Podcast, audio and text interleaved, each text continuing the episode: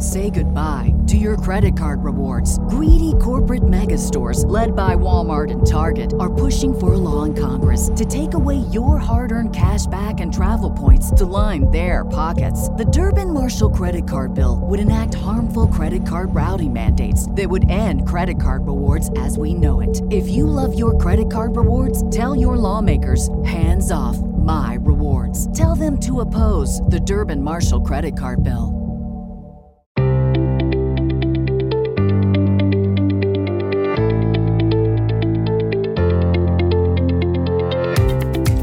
Danny J. And I'm Jill Coleman. Welcome to the Best Life Podcast. Here we talk about everything from success, money, relationships and entrepreneurship to productivity, honest communication, positive psychology, and how to cultivate an abundance mindset. Make money, travel the world, deepen your relationships, live full out. This is the Best Life.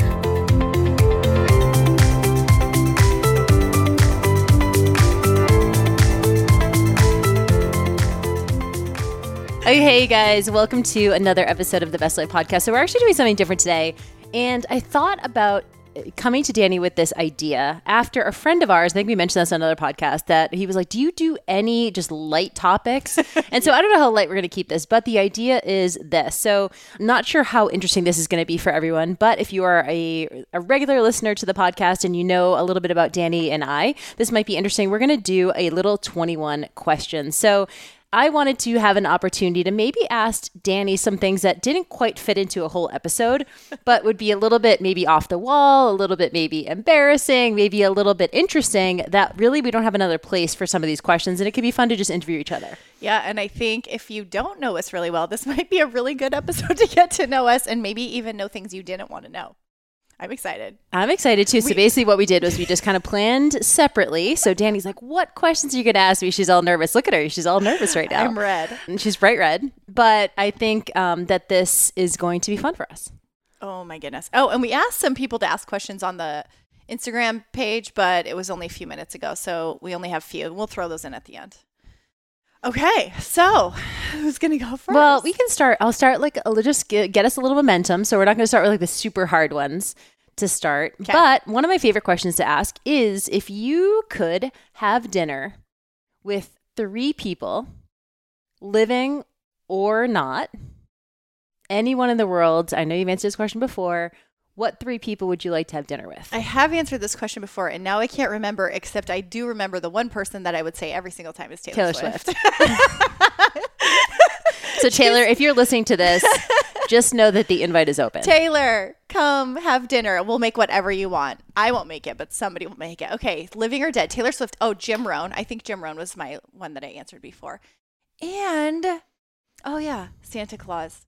I think Santa Claus would be a jolly good time. And Taylor Swift would be amazing entertainment. I mean, Taylor, you don't have to work, but maybe we could sing together a little bit. And then Jim Rohn's just amazing. Those are my three. I love it. See, that was easy. Okay. That was a gimme question. Yeah, that was a gimme question. Okay. So I want to know, really easy, what was your first job? Oh my gosh. I love this. I don't know if I've actually shared this on the podcast. My first job, I worked as the official job title was friendly serve attendant at a Mobil gas station. So my very first job, I only got it because a family member worked at Mobil. And I was 15 years old and you had to be 16 to be able to work somewhere. Ooh. So she kind of like got me in and it was only 4 weeks long. And I worked eight hours from 11 a.m. to 7 p.m. outside in Virginia. If you've ever been in Virginia in the summer, you know it's super hot. And I wore like a big men's button up and bow tie. Oh my God. And just regular like khaki shorts and a fanny pack. Oh my gosh. And in the fanny pack were things like, and meanwhile, you guys, this is a self-serve gas station. This is what Jill still wears today, actually. Yeah, this is my like go-to uniform. Her khakis and fanny pack. So the reason why, so first of all, this is a self-serve station. So it wasn't like I was pumping gas. I actually was just talking to people who came in to pump their own gas. And I would check their tires. Oh, I would check their oil. I would wash their windows. And at the time I was only 15 and I was getting hit on by a lot of grown men, actually. I'm not surprised, even in that sexy getup. I know. And you know what? I was making $7 an hour and I was so excited because most of my friends are making like $5.50. Oh, that's so impressive. Thank you. I wish. Do you have pictures of it? I wish I did. Oh my God. Oh my God. We didn't have smartphones back then in the olden days. But I wish we had pictures of that outfit. After that, I got my next job was at the gym, and I've been in fitness ever since. But that was my first non-fitness job. Jill, the friendly pump girl. That's it. Know? Friendly serve attendant. Okay. So how about this one? What piece of advice would you give your 21-year-old self? Oh, golly gee. My 21-year-old self. I just graduated college. You know what I would, the best advice I would give myself, which I don't know if I would have understood at the time, would be to trust myself and not question or look outside for validation or ask other people's opinions more, like just to trust my gut, which I think I did a relatively good job, but I would just like grab me by the arms and just be like, just, it'll be your best, in your best interest to trust yourself. Do you remember times that you trusted people who maybe weren't as qualified to make the decisions as you? I think I made decisions based on what I thought I should do. So, you know, I got my degree in physical education because I thought, well, I'm supposed to get married and have a family. And so I need a job where I could like be home with the kids. But I didn't really want to have kids. I just thought that that's what I should do. So I feel like I would have probably made a little bit different decisions had I just kind of gone with what I wanted instead of what I think other people expected of me. So yeah, I don't think I necessarily just like didn't trust. I don't know. I was doing a lot thinking of what I think I should do or I thought I should do instead of just going with my own gut. It's always so interesting. I think at 21 and probably maybe more like 15, 16, you're so susceptible to what other people think, especially as a teenager. And when you're in your early 20s, you just have people asking you constantly, like, what are you doing after school? What's the plan? And like so you feel like you have to have a plan, even if you don't. And so I think it's easy to kind of slot yourself into the cultural script only because we don't have anything else. So I would be interested in how we can even teach, is it even possible to teach 21-year-olds to think for themselves? Totally. You know, or do you just need to have more experiences? And then you go, okay, I tried these 5 things. They didn't work out. Why don't I just do what I actually wanted to do? Yeah. I don't know what it would look like. You know, I wonder what that would look like if we didn't have expectations or just have, you know, would it have been misguided for someone to say, do whatever you want. Don't go to college if you don't want to go to college. I mean, I guess we should have expectations, but then again, it's, I just don't know. Maybe we'll see in the next few generations. Yep. Okay, what is the best bad decision you've ever made? Ooh, best bad decision. Gosh. I mean, this is a little bit of a scripted answer, but this is the only one I can think of without taking all day to answer this question and think about it. It would probably be starting my own business only because everyone around me was like, it won't, it'll fail. 90% of, new businesses fail. It's never going to work. It's so risky. And I think at the time I got to the point where I couldn't not do it, even though it was super scary. And so I think maybe from, again, the cultural script, it was a bad decision because it's most small businesses don't succeed. Yep. And look, I'm still hoping this one succeeds. I'm still holding out. Right. So I think that would be traditionally more of a bad decision, but it ended up being such a gift. And I've learned so much through my business, even just about myself, that I would never have had the opportunity to learn if it weren't for that. Same thing with obviously the affair and things like that too. Yeah. I like that. Okay. Let's get into a little bit, some spice here. We're eyeing each other. Your face is getting redder and redder. I'm looking at my screen, looking at Jill, looking at my screen. This is maybe something we haven't talked about. And so I know you guys were kind of planning on doing a whole separate episode on dating and sex and all that kind of stuff. You guys have messaged us separately and together, especially if you're in your 30s, 40s and beyond. You've asked to talk more about dating after divorce or things like that. So we're going to talk a little bit about that, but I don't know that you've ever talked about this on the podcast. If you did have any fears about being single when you left your marriage, what was your biggest fear about being single, if you had them? Yeah, my biggest fear about being single, which I did just initially, was being single forever.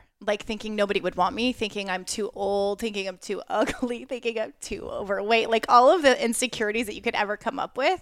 But what's the fear of, okay, so if you're single forever, why is that scary? Well, now it just seems silly. I'm like, okay, that's fine.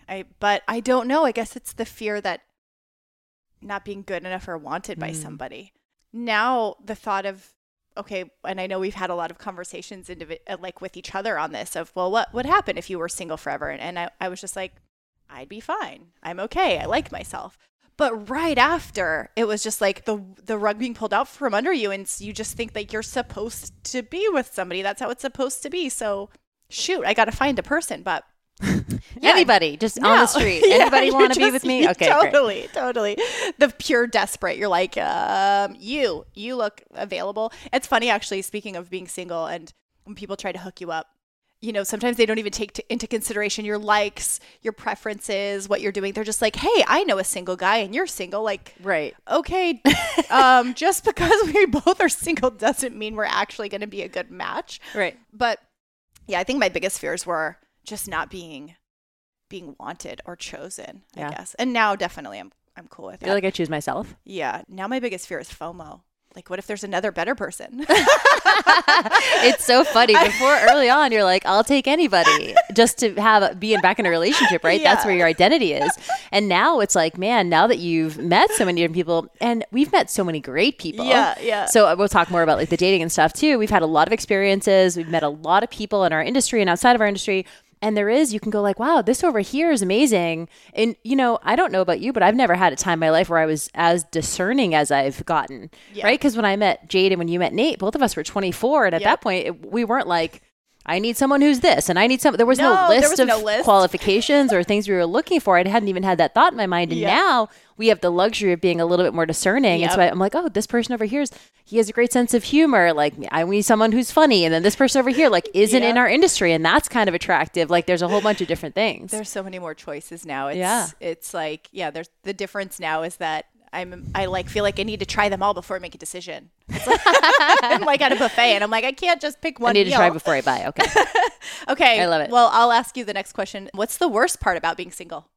Ooh, what is the worst part? You know, so the first year that I was single, it was definitely, I've talked about this before, I was really lonely because it was so different, especially when you have that person who you just talk about everything with, you know, not having that like constant, just like tell me about your day and like just whatever, and not having that constant check-in. I was really lonely and it was just disorienting for me. And so I think that the thing that I don't like about being single, I mean, like, I'm just going to say the thing. Yep. I know what she's going to say. It's true. Look, I'm a red-blooded woman, okay? And I do get, I need to have sex. I need to have human connection. It is my, I'm not going to like sugarcoat it, but at the same time, if you've ever read the book, The 5 Love Languages, my number one love language is physical touch. So it's not necessarily even just like sex. For me, it is definitely like physical affection. I mean, I love PDA, like and maybe you guys might be surprised to know that about me, but because I don't really show that side of me on like social media and stuff. But for me, I definitely need human connection, physical touch, sex. And I think for me, I've had a couple of little dry spells over the last few years. Jill's a lady in the street, but a freak in the sheets. Yeah, you're asleep in the sheets.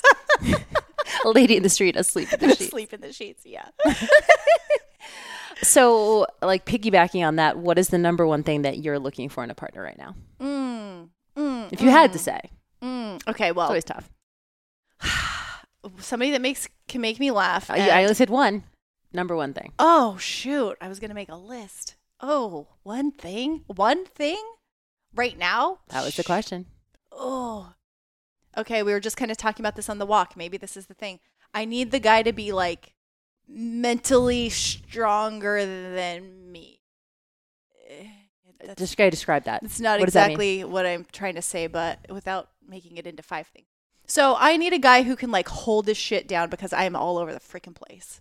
So I want a guy who can like not boss me around. I don't need to be bossed around, but who's more stable than me. Just like has mental stability, physical stability. Because if he's all over the place and I'm all over the place, it is just gonna be a shit show. So would you say all over the place, you mean like career wise? You mean ideas, moving? I mean, I'll change my mind a million. So I did this Tony Robbins core values quiz like 2 weeks ago, and it says my core, my biggest, I don't know if it's core value, something driving like that. Force or something. Right? Driving force, yeah, is uncertainty. So I think I need somebody who, I don't think there should be certainty because I think that might be too much of a clash.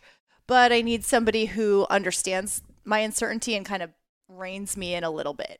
You're a solid dude. Yeah, I need a solid, stable. I need a solid, stable dude. Competent. Yep. Okay. All right, men, if you're listening. Yeah. Slide into the DM. Okay. This one. What Sex and the City character are you and why?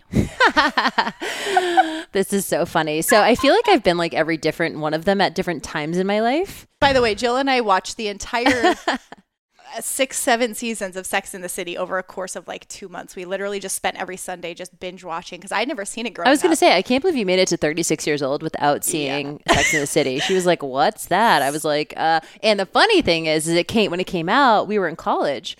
And at that time, it was funny. Yep. But now it's like real. So it's like, real. Yo, this could actually be a scenario that I could see happening in my mid-30s dating. I think we actually had a lot of the scenarios. So yeah, we watched it. We're going to have to watch it all again, but we watched the whole thing. And so we had a lot of good laughs on that. So Charlotte's like a little bit of a goody two-shoes. I don't think I'm really that super conservative. Carrie's like an artist type, creative, kind of like your best girl next door vibe. Samantha is a little promiscuous, but, you know, owns her. I actually really admire that character a lot. And I feel like it really did a lot for women owning their power, not only in the bedroom, but in like career-wise. And then Miranda is also very like much in her power career-wise. And I think she's a little bit skeptical. She's a little bit in her head about things. And I would probably say that I'm probably closest to Miranda. Probably. Do you think that's true? Yeah. Yeah. Why though? Because Miranda will constantly have like a great person and then she will overthink it and then ask all the questions of like, she will totally talk herself out of something that's there's nothing wrong with. And you're trying to say something to me? That's Jill in a nutshell.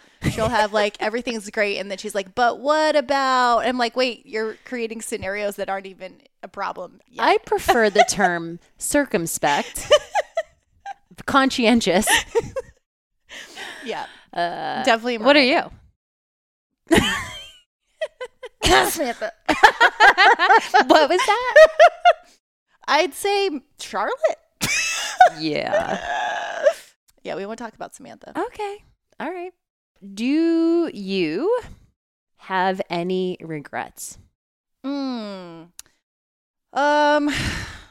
mean, I'd like to say no, I don't have any regrets. In the fact that like I am who I am because of all of the things that have happened. But the one regret I do have and always have had, and just it doesn't really matter at this point, but the only thing I always wish had happened was when I gave up my daughter for adoption, I wasn't able to, and they wouldn't allow us to do this anyway, but I wanted to. I wanted to be able to see her parents when they got her. And that's always something that just like always wish that it had happened. And just like I said, it wasn't allowed. I don't know why, but I wish we could have like handed her to them and seen their face. But we had to basically leave her in the room and walk out. So that's my biggest like regret and wish that. That's interesting. I wonder why that is. Do you know? I don't know. I don't know if it's just like, you know, it's weird with adoption. A lot of times they're like, or maybe you don't want to get it. Parents. You don't want to get attached or maybe the make it seem like it's their child. So if, you know, I don't know what it is. There's a lot of things that have shifted in adoption for sure. Nowadays, that's like a lot of times the adoptive parents are in the room when the baby's born. So, but yeah, that's one of my biggest like things that I always would wish was different. If I don't necessarily say it's a regret, but kind of like I regret that not having that moment. I haven't had the experience. Yeah. Yeah. That makes sense. Okay. How many piercings and tattoos do you have and what are they? And tell me about the story about them. Oh, that's a good question. I have one tattoo and one piercing. Well, I mean, not counting my ears. So I have one tattoo on my left hip and is a Celtic shamrock.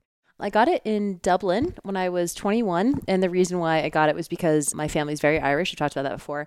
And my dad, for him, us growing up, it was extremely important that we understood that we were Irish and that we really identified strongly with it. So he's very into Irish history. He actually lives in Ireland now. So he was always talking about our Irish heritage. And as a child, you just like, it becomes important to you because your dad thinks it's important, right? And we always want approval from our dad. So when I was 21, his birthday present to me was to send my best friend Sally and I to Ireland for a couple of weeks. And we had the best summer we had spent at Martha's Vineyard. And then we capped it off by going to Ireland for 2 weeks. And both of us were like, why don't we just get a tattoo? And I was like, well, I'm here in this place. Ireland means a lot to me. And so I got it. I mean, I don't love it. I don't not love it. Now for me, I don't identify so strongly with it anymore. Yeah. I got chills. I didn't know you got it there. Oh, really? That's fun. Yeah. I thought you just got it like in college or something at a bar. Yeah. No, I got it in Dublin. Yeah. So it has some meaning to me too. And then I have a nose piercing, and I have my ears pierced obviously, but I do have a nose piercing, and I got it last year on my 36th birthday with friends when I was in Palm Springs for my birthday. And it was just more of like, it doesn't really feel like my personality, to be honest. And I remember I'd asked you like, is it really me? Like whatever. And I was just like, fuck it. I'm going to try it. And if I don't like it, I'll take it out. But I have had my belly button pierced as well, but I took it out when we were competing. Did you do it in high school or college, your belly button? I did when I was 18, right in college, my freshman year. That was like really popular. My college boyfriend got a tongue ring. Ooh. And fun fact, the dude I'm dating now used to have a tongue ring, which is interesting. He doesn't put it in? No. Sometimes? I just wish. A throwback? Nope. TBT. No. I remember back then when we were in college or high school, college, Britney Spears had her belly button pierced, Christina Aguilera, that was really, really popular. Yep. And then tongue rings where everybody was doing that too. I was terrified to get my tongue pierced. It just freaked me out. It just looked weird. Okay. Yeah. So how about this one? It's a little bit spicy, but you don't have to answer if you don't want to. Describe the first time you ever had sex. Oh God, I could do that. I actually wrote a paper on this. What? You would. In creative writing, we were, you get a writer's block, and I don't know where I read this, but there was some class I took, and she said basically, if you can't think of something to write, ask yourself, because you're sitting there going, what should I write? What should I write? What should I write? And turn it to what don't I want to write? Uh-oh. And instantly I was like, oh God, my first time. And so I wrote this paper about my first time. I feel like we did that with the podcast. What do we not want to talk about? Yeah. Okay, let's fucking talk about it. And I think that's why later on when it came to like talking about stuff online, I started just using that of like, what do I know I talk about? That's usually the thing I need to talk about. So my first time I was the youngest of my friends in gymnastics. I was a freshman when they were like seniors. So I lived in Las Vegas. I grew up in Vegas. So they would get in the car, they'd drive, I'd be in the back seat, and we would go down the strip all the time. And we go down the strip and like meet people, and like we get into some crazy stuff. We ended up going off with these guys once. This was funny this one night, and this actually isn't the first time story, but just to give you an idea of what kind of a dork I was. I was super flat chested. So as like a joke, my friends, we put like 7 bras, like padded bras on me to like make me look like I had boobs. We go down to the strip. And we see these guys, there was 3 guys and 4 of us girls. So we ended up going back to their place. I don't know where their parents were. And I lied and said I was 16, but I was 14. And they said they were 18. And I remember going in their bathroom and seeing one of their IDs and seeing that he was 16. So we were all lying to each other. And so we're all just kind of talking. And then suddenly one of the guys starts making out with one of my girlfriends. Another guy starts making out with a girlfriend. And then now there's 2 girls and 1 guy left. And we were just sitting there like, which one's he going to choose? So he starts making out with me. And my girlfriend, Julie, just leaves. And I remember he starts trying to feel me up. And I kept trying to push his hand down because I was like, he's going to see I have like 7 bras on and no boobs. I think we've all had that experience. But for us, it's like tissue or something, right? Yeah. So long story short, I ended up leaving. But the same group of friends, the girlfriend that would drive, she was a senior and her sister was in college. So her parents left town. And I actually got a boyfriend at the time. We went to her house and her sister was throwing a college party and there was lots of alcohol. So it was actually also the second time I got drunk. Took like a bunch of shots of tequila and he was drunk. And I guess what happened was we would go to the bathroom and he's throwing up. Oh no. And laying on the tile floor. And for whatever reason, I thought this would be a great time to like lose my virginity. And I had I don't know where I got a condom from. One of my friends gave it to me and I was like, do you still have the condom? And he was like, yeah, it's in my wallet. And I was like, take it out and put it on. So sexy. The whole thing sounds amazing. Oh, I can't believe it was your first time. I'd hate this for you. And I'm making out with him and he tastes like vomit and he smells like vomit. And we had sex on the tile floor in the bathroom, which is like, bathroom. It was like one of those bathrooms just with a sink and a toilet. So it's really small. Blood all over the floor. And then I don't even know. I just remember it hurting and there was blood. And then I had to clean up all the mess and like send him to bed. Yeah, oh it was really romantic. Well, we do know that Courtney was not conceived. She wasn't conceived at that time. No. Right. That would not be the best story. No, we were safe that first time. Yeah, and good job. It hurt really bad. And I guess I just wanted to get it over with. Yeah. And I think that was one of the things I'm like, I'm drunk. Let's just get this over with so that I can like say it's done. So yeah, it was really, really awesome. Okay. So anyway, on that one, What do you judge people for that you probably shouldn't? Oh. This is a hard question because I'm not saying that I don't judge people, because I definitely do. But the nature of judgment is that you think people should be judged for it. It's like, so for example, you know, I judge people who are unkind to other people, like unkind to servers, unkind to cashiers. Like I just, you know, don't tip. Like, I mean, stuff like that really is gross behavior to me. Yeah. So I do judge that. Yeah. Probably, maybe not something I shouldn't judge, but something that is probably a little bit more questionable is people who follow rules blindly. Mm. I mean, so I don't want to say like, you know, just like maybe like religion or something like that. I'm definitely not like anti-religion, but that's an example of a space where, and I know we have a lot of listeners who, you know, are part of the church and and that's totally fine. I'm not saying there's anything wrong with that. It's just for me, sometimes I judge people who don't question things, whether that's in politics, whether that's in religion, whether that's just like the cultural script. Yep. We did a whole episode on like the courage to live an unconventional life, which the first thing that we talked about was the ability to ask questions. And so I think I probably judge people who are maybe not independent thinkers, which can maybe be a little bit unkind. And I have to kind of catch myself a little bit and be like, okay, well, like, they're just on a different track, right? Yeah. They just made different decisions. They're just not at the place that, and it's not that they're worse or I'm better or anything like that, but I think probably that's probably something that I want to catch myself doing a little bit more and being a little bit more. And I remember I had this conversation with someone a couple of years ago, and they were like, you'll know when you're fully, like, I don't want to say evolved is the word, but you'll know that you're past it when you don't get as the emotional trigger of like, that feeling of, you know, and by the way, you guys, the reason why I kind of use religion as an example is only because I grew up very extremely Catholic. And I don't know if you guys know this about me, but I was a CCD teacher. I went to an all-girls Catholic high school. I was actually a Eucharistic minister at my church. I was fully immersed in the church, and it was fine, and I had a great experience, but for me, it was something that wasn't the right fit for me, but I was following a script blindly. And once I started asking questions, because I knew it wasn't the right script, because I was constantly in agony over guilt and shame. And I felt like a hypocrite a lot of the time. So I was doing a lot of things that teenage girls were doing that was maybe, you know, not particularly wholesome. And I remember feeling bad all the time, like literally making decisions based on, will this get me into heaven or hell? And I kind of recognized that that was unhealthy. And so, you know, for me, that was something that I wanted to evaluate and kind of move forward. So I like that. Thank you. Next question. I want to know all the answers for these for you too, but I guess we're just doing back and forth. I know. Sometimes I'm like, all right, I do have to ask you this though. I think this is important, and I'm willing to share my 2 cents on this too. This is getting a little long, but I want to know. Would you ever sleep with a married man, given what has happened? Ugh. And maybe there's not a cut and dry answer for this, but I'm interested in your thoughts. There's not a cut and dry answer, because if you would ask me right after I found out it was fair, I was like, hell no. Why would anybody ever do that? It's not fair. Also, I remember there was an opportunity I had in my early 20s or 19 even, and I remember thinking, I shouldn't do this because karma will come around, and then one day when I'm married, my husband will sleep with some 19-year-old chick. Sure enough, wow. I didn't do it, and karma did not. It failed me.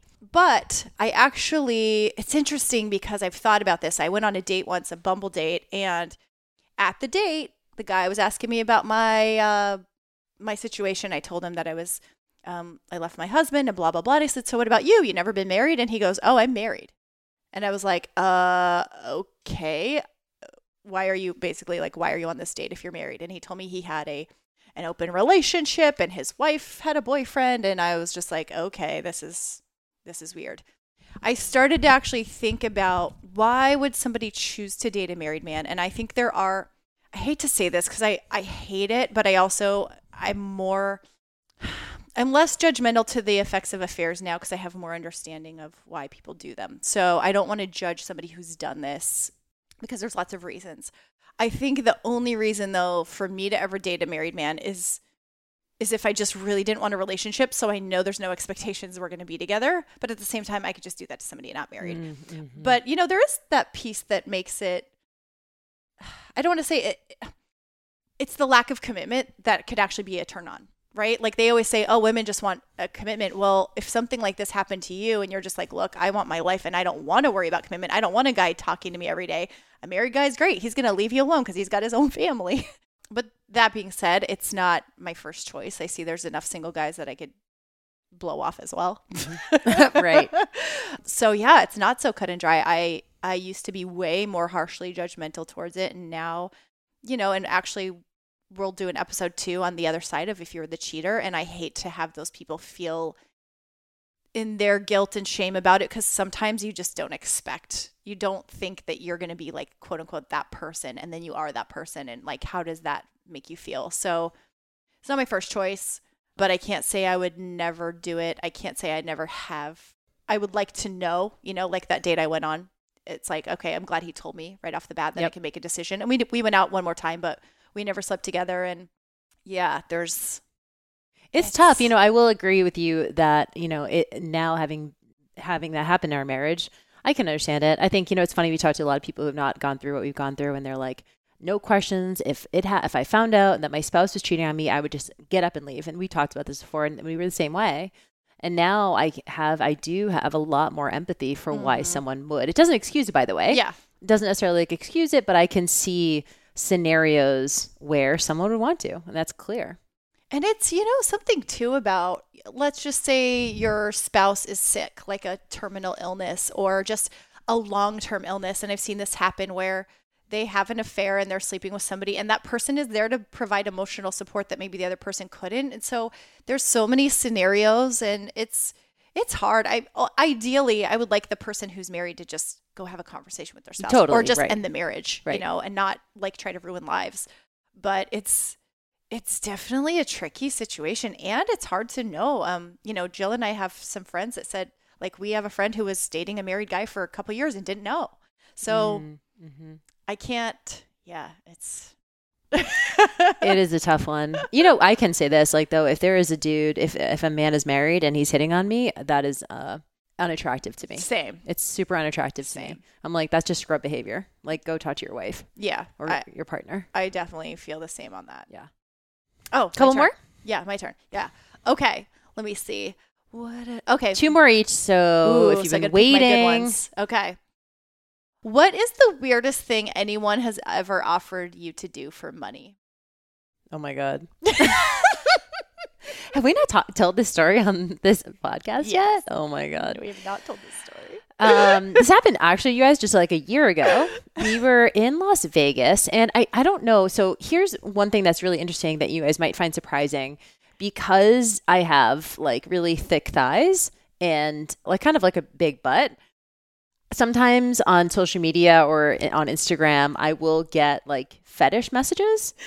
So we were in Las Vegas, and I had posted a bikini photo on Instagram, and I tagged one of the pools nearby. So Marquee, which was a day club that we were going to that day. And because I think in Vegas, especially, they're like, people are checking the, like, on the geotags and everything. So I got a lot of people who either, like, actually one guy showed up to Marquee after seeing my geotag and was like, I just love your body and this and that. Like, that was kind of odd. But I got this message from a dude after I posted this photo and a message on Instagram. And he said, I will give you $10,000 to step on a tiny pet creature. In your heels. Oh, in my heels. Yeah. I have to wear heels that he was going to provide. Yep. Platform heels.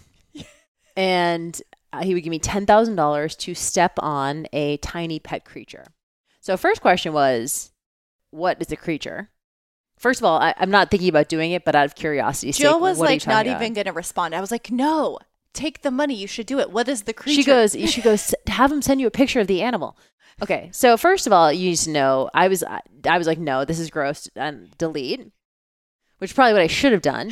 But Danny, being the bad influence that she is, wanted me to keep the conversation going. So we asked more clarifying questions. So I didn't want to see a picture. I said, what kind of animal? And he sent a picture. Well, first he said like a rodent. Yeah, he said like kind of like a rodent, tiny pet rodent thingy. Yeah. And I mean, first of all, I don't want to step on even a rodent. So, but I was like, okay, what if it's like a little rat or something? And then didn't he up the price? I thought he went up to, so he increased it to $15,000. Okay. So then he increased it to $15,000. And he said, you can do it. I'll do it once a month with you. Once a month. So basically he was like, what's that salary? That'd be like 160 grand or something, like 170 grand a year. If I just did it one time per month for $15,000, right? So I said, what kind of animal or something like that? And he just often sends a photo, and it is a... Oh. It's a kitten. It was a baby kitten. Oh, he screamed. Oh my God, we screamed. It was the worst, you guys. And after that, I was just like, I go, hell no, and then deleted the thing. But yeah, that was the most interesting. But yeah, so sometimes I do get some fetish people, which is fun. Like, I mean, everyone has their fetishes, but I'm not about to hurt innocent animals. Offering you $15K to step on a little kid. Ugh. Okay. Are we getting spicy? Couple more. Yep. What is the funniest or weirdest date you've gone on in the last 2 years? Oh, God. Where do I even begin? I mean, should I just talk about whatsyourprice.com or? This is your stage. You can answer it however you want. Yeah. Okay, I'll just tell that story. I wasn't the weirdest actual date, but it was the weirdest idea. So you guys know I do Find the Money Project, and I was like, I don't know, I was on Pinterest and I found this blog about, you know, little ways to make side gig money, and I'm always trying to look different ways to make money or like put it in Find the Money Project. And I went to this blog and it was like, you can date, like earn extra money dating. And I was like, oh, that sounds fun. I'm already dating all the time. So I go to this website and it's called whatsyourprice.com. And basically these dudes will pay you to go on a date with them.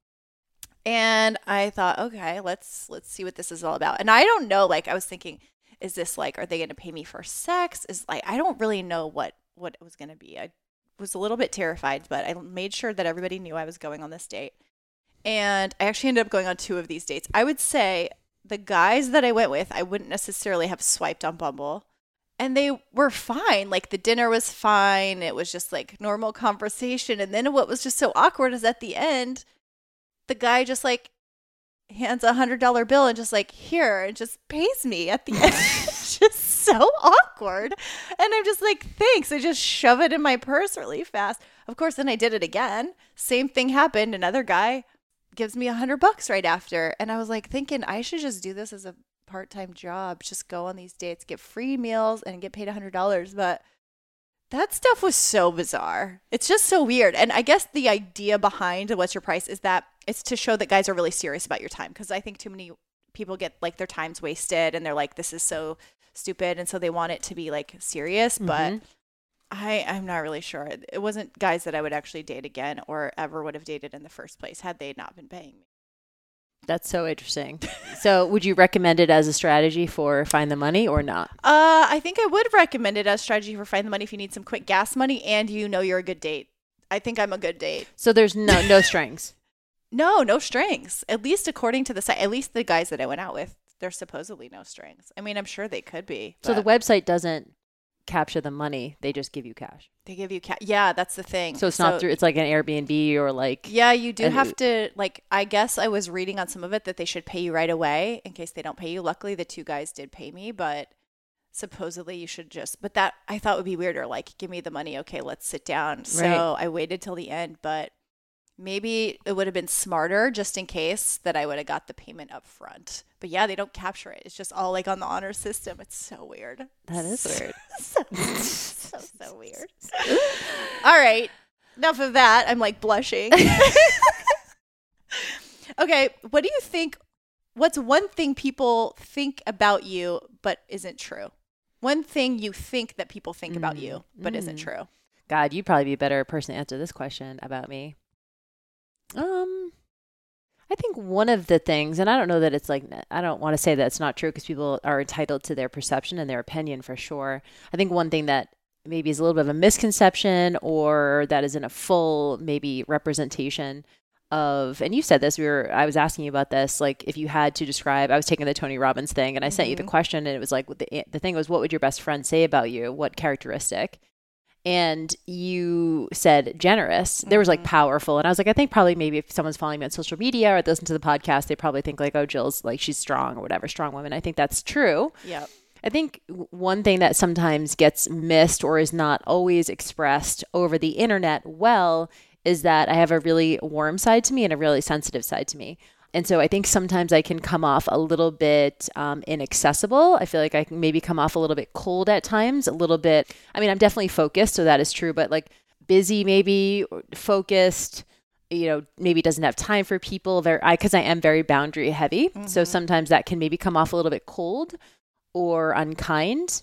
But I think every one of my closest and best friends would say that that's not true. Do you think people think you're dominant in bed? Oh my God. I think probably people do. Well, there's two sides of it, right? Because I think people see a strong woman, they think like, oh, she likes to be the dominant one. But you and I both know that there's this like subtle kind of, and Nagar says this too, by the way, that women who have to be a little bit more like, you know, dominant in their business life and career driven. Yep. And I'm not saying this, this is a generalization, but in general, if we show up kind of like alpha females in our business, sometimes we like to be submissive in bed. Mm. And so I don't know if people believe that or not, but I'll just come out and tell you that I am not dominant in bed. I like being submissive. Like to be dominated. Okay, last question for each of us. Okay. This one, have you ever sent nude photos? Yes. Early, you know what's weird? I've sent nude photos early on with Nate. And that was like when the phone quality was really bad. It was really grainy. Yeah. I can't see. Is that a foot or what is that? I mean, I did some weird ones. But lately, no. I'll tell you why. I'm scared of accidentally sending them to the wrong people because I got a good friend of mine that I grew up with. She accidentally, and I think it was her 2-year-old that sent me, but she sent me some pictures of her tits that was not meant for me, obviously. And ever since then, I was so embarrassed. And then I actually sent on accident, I have this little family text, and it was not really, it wasn't nude, but it was kind of sexier. And I accidentally sent it to them. And so I'm so terrified that I will send nude photos to the wrong person. I'm not saying I won't. I will double, triple, quadruple check. Does someone need to be at a certain level of emotional intimacy with you for you to do that? Yeah. Yeah. I mean, actually, I was just talking to this guy like recently. I just got on a new dating app, which I don't know if this is a good idea, bad idea, but it was like a week ago. And he's already asked me to send photos. I'm like, no, we haven't even met. You sent a selfie? Just face selfie? Yeah. I sent him like photos that I have posted online. I'm like, okay. My thought is that if a girl's sending you that you sent pictures that are already on the internet? No exclusives? No, I've never met him yet. If I'll send exclusives to guys that earn it. They need to earn it. Okay. Because I'm thinking, I probably 2 years ago when I first separated, I would have done it because I just didn't know. But now I'm like, no, if a girl is sending you photos like that and you haven't met, then you're going to assume she's sending it to everybody. And two, then I've never met him. Then what's he like? He's got to earn the damn thing. That's what I got to say. He's got to earn the photos. I like it. That way he will feel special if I do send them. I like it. You have boundaries. You have hoops that people have to jump through. Yeah, I want them to jump through all the hoops. Nice. And maybe I will send more nudes just with no face. Yep. I'm trying to figure that out. But I don't have a boyfriend to send it to. So I just send nudes to Jill. Actually, I'll just tell this right now. Jill takes great nudes and she sent them to me as ideas and one of our girlfriends. And she calls it the Pinterest of, what'd you call it? Yeah, the Pinterest of nudes. Pinterest of nudes. Pinterest for nudes. Yeah, Jill's got a good Pinterest for nudes. So now I'm actually looking forward to having a boyfriend that I could send nudes to. And now I know how to do that. Because we have some ideas. We have a mood board. Yeah, we have a mood board. I like it. A nude board. So I will send my mood nude board, but it's got to be earned. I'm not going to just send it to any rando that's requesting. FYI, any guy listening, I'm not sending you nudes. Yeah, I was going to say I have not sent them to just anyone I was dating like or just talking to for sure. Yeah. There's got to be definitely a level of commitment of some sort. That was the last question for me, huh? Okay, so let me see. What is the worst and the best thing about being a girl? Oh, man, it's hard because I don't think there's that many things that are not amazing about being a woman. I would say if I had to say maybe the hardest thing or the toughest thing for me being a woman is that I think sometimes people assume that you, are, or treat you like you're a little bit of a pushover. Like I've had that experience or people like assume that I've had a couple of, you know, I don't want to say it's not just men or whatever, but kind of like almost because they didn't really know me, kind of like snap at me. Actually, a good friend of mine's boyfriend one point like kind of snapped at me, and I was kind of like, who does he think he's talking to? And I like turned into like the Hulk, because so I think sometimes women were underestimated by society. I think we're underestimated, and not all the time, but I think by, you know, maybe members of the opposite sex or whatever. I think sometimes we do get underestimated, and I don't like that. I mean, again, it does leave you an opportunity to like really prove yourself, but I would say that's probably the hardest thing at times. And then the best thing is, I mean, honestly, everything. I love being a woman. I think that we get to, and I think maybe men don't have this luxury, I think we get to show the full range of emotions. I think we get to be powerful. I think we get to be confident. I think we get to be soft. I think we get to be sensitive. I think we get to be warm and caring and maternal at the same time. And a lot of women I've talked to feel trapped by a lot of those dichotomies. I think it can feel overwhelming. Like we're expected to be strong, and we're expected to be confident. We're expected to be like powerhouses on one hand. And then we're also expected to like, you know, cook and clean and be maternal and do all these things. I enjoy being able to be all those roles and being them when I want to be. And I think that's a luxury because I don't have children. So I think for me, I don't have to be in like the maternal kind of mom role. I get to be that when I want to be in certain scenarios. So I think with women, I like the fact that we are able to have a lot of range, and society allows for the space for that. Like women are able to show up powerful, and they're able to also, you know, show up and kind of be a little bit more soft and more warm and maternal and vulnerable. And I don't know that men always have that ability. I like it. Yeah. I'm just a girl. We do have other questions, but it's getting a little bit long. So you guys, you can tell us this is interesting or not. I think it's interesting conversation around the questions. And if you guys have any like random, we didn't hit any questions that you are interested in, maybe we can do a part 2. Yeah. If you like this, we'll do it again. Maybe it's going to be hotter though. Maybe it's going to be like 2.0. Ramp up the spice level. Or maybe we'll leave that for the dating and sex episode. I don't know. But let us know if you guys like it. Make sure that if you like the episode, or if hopefully you guys are subscribed on iTunes and everywhere that you can listen to podcasts. And if you would, we would obviously love for you guys to leave a review, a very honest review. So, you know, good, the bad, the ugly, any constructive criticism, any things that you are loving about it would be super useful to us, to leave us a review on iTunes. And of course, join our free group on Facebook to join the discussion. You can go to thebestlifepodcast.com and it will reroute to our closed Facebook group, request to join, and you can join the conversation there. Anything else we missed? We'll see you in the next episode. All right. See you guys.